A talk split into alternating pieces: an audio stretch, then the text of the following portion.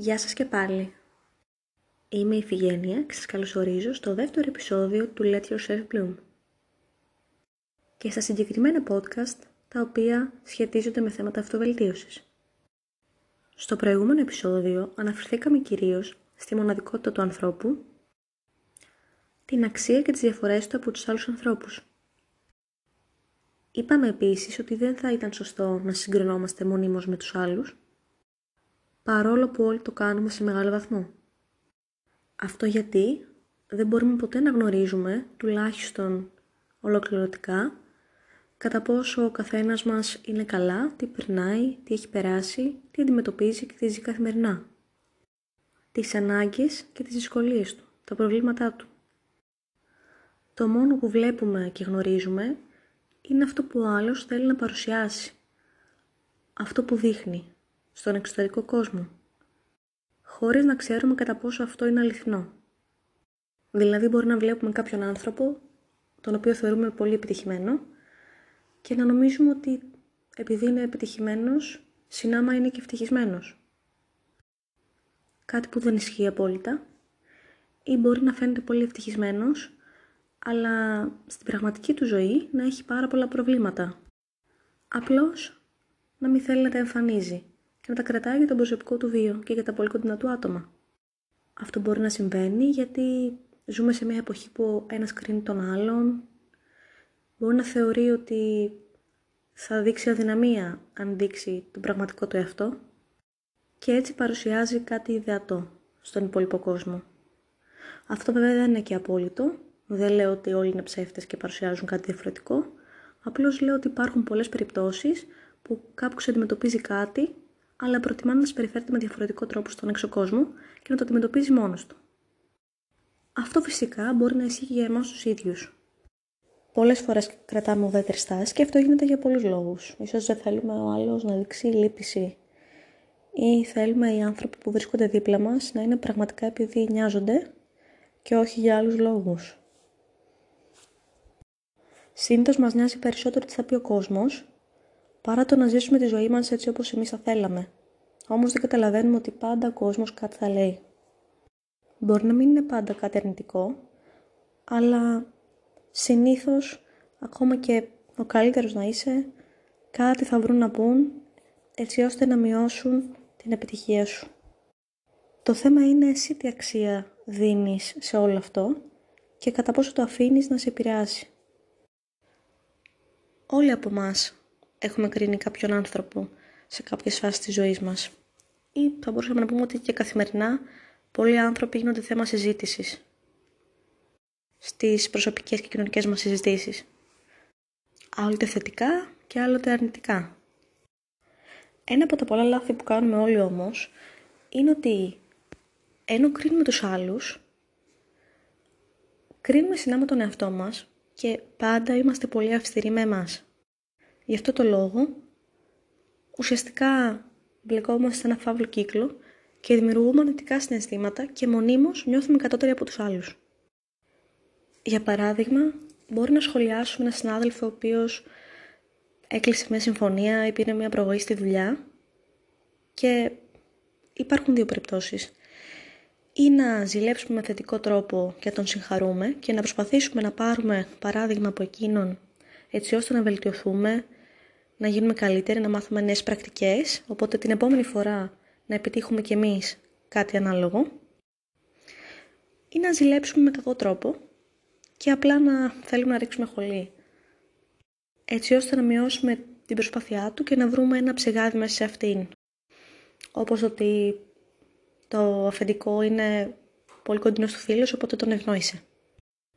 Παρ' όλα αυτά, όταν έρχεται η ώρα να κρίνουμε εμάς, θα σκεφτούμε ότι δεν αξίζαμε να πάρουμε την πραγωγή ή δεν ήμασταν αρκετά ικανοί για να κλείσουμε αυτή τη συμφωνία και δεν κατανοούμε ότι απλώς δεν ήταν η κατάλληλη στιγμή και ότι θα δοθούν και άλλες ευκαιρίες, ότι ο κόσμος δεν τελείωσε, ότι αυτό δεν σημαίνει ότι πραγματικά δεν είμαστε ικανοί, απλώς κάτι μπορεί να πήγε στραβά, το οποίο μπορεί να μην ήταν καν στο χέρι μας.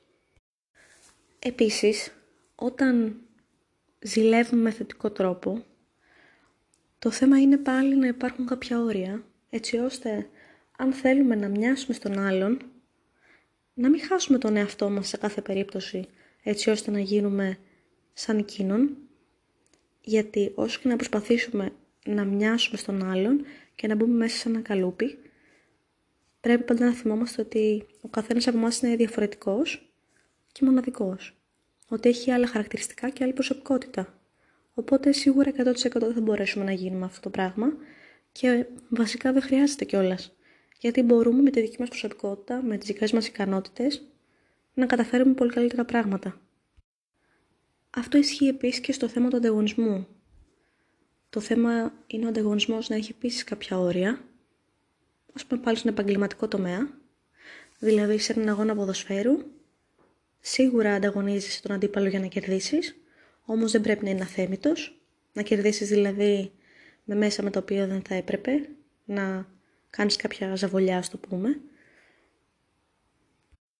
ή να χτυπήσεις κάποιον αντίπαλο και να ξεπεράσεις τα όρια, επειδή θέλεις πάρα πολύ να νικήσεις, καλύτερο θα ήταν να συναγωνιστείς και να υπάρχει ευγενής άμυλα. Σκέψου μόνο πόση χαρά και πόση θετική ενέργεια θα σου δώσει το να κερδίσεις με την αξία σου χωρίς να χρησιμοποιήσεις κάποιο άλλο μέσο. Δεν αξίζει περισσότερο. Όταν κρίνουμε τόσο αυστηρά τον εαυτό μας, το μόνο που καταφέρνουμε είναι να γεμίζουμε τον οργανισμό μας με αρνητικές σκέψεις, να χάνουμε την αυτοπεποίθησή μας και να νιώθουμε ότι δεν κάνουμε τίποτα σωστά και ότι όλες οι επιλογές μας είναι λάθος, ότι δεν θα μπορέσουμε να τα καταφέρουμε ποτέ και ότι είμαστε αποτυχημένοι, ότι δεν θα ξαναέρθει ποτέ ευκαιρία για μας. Οπότε γιατί να προσπαθήσουμε; Όλα αυτά μας πάνε μόνο πίσω. Γι' αυτό το λόγο, όπως είπαμε και στο προηγούμενο επεισόδιο, θα πρέπει πάντα να μελετούμε και τις δύο όψεις των πραγμάτων και να εστιάζουμε περισσότερο στη θετική πλευρά. Η θετική πλευρά πάντα υπάρχει. Το θέμα είναι αν μπορούμε να την ξεχωρίσουμε και να την κατανοήσουμε και να τη δούμε εμείς οι ίδιοι. Άλλωστε η αρνητικότητα μας οδηγεί στην τοξικότητα. Τίποτα θετικό δηλαδή. Εστιάζουμε λοιπόν στον εαυτό μας και τον βοηθάμε να επιτύχει τους στόχους του. Να βελτιωθεί δηλαδή και να φτάσει ψηλότερα. Σε αυτό το επεισόδιο θα εστιάσουμε στο πόσο σημαντικό είναι να βάζει κανείς στόχους στη ζωή του. Θεωρώ πως οι περισσότεροι από εμάς δεν δίνουμε σε αυτόν τον παράγοντα την αξία που θα έπρεπε. Δεν έχουμε καταλάβει ακόμη προφανώς τη βαρύτητα που έχει στη ζωή μας. Είναι σημαντικό λοιπόν να βάζουμε μακροπρόθεσμους αλλά και βραχυπρόθεσμους στόχους.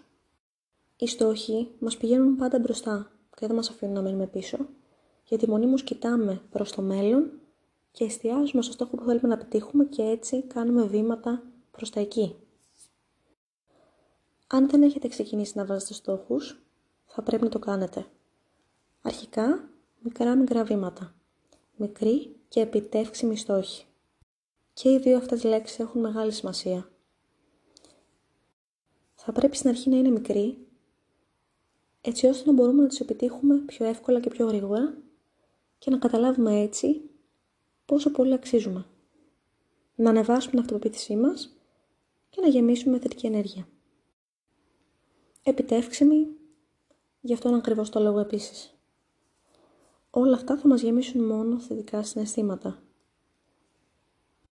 Μίλησα για βραχυπρόθεσμους στόχους γιατί έτσι τα αποτελέσματα είναι πολύ πιο γρήγορα και είναι περισσότερο στο χέρι μας. Για παράδειγμα, ένας μικρός και επιτεύξιμος στόχος θα ήταν το να ξεκινήσουμε να βάζουμε φρούτα και λαχανικά στη διατροφή μας και ας πούμε τη μία μέρα να φάμε δύο φρούτα δεν θα νιώσουμε πολύ καλύτερα για τον εαυτό μας. Είναι κάτι που μπορούμε να κάνουμε άμεσα και γρήγορα και να πάρουμε αποτέλεσμα την ίδια ακόμη στιγμή. Δηλαδή και στο τέλος της ημέρας να κάνουμε έναν απολογισμό και να κατανοήσουμε το σημαντικό βήμα που έχουμε κάνει. Αυτό θα μας ωφελήσει πολύ περισσότερο σε αντίθεση με ένα μεγάλο και μακροπρόθεσμο στόχο, όπως το να πάρουμε πτυχίο.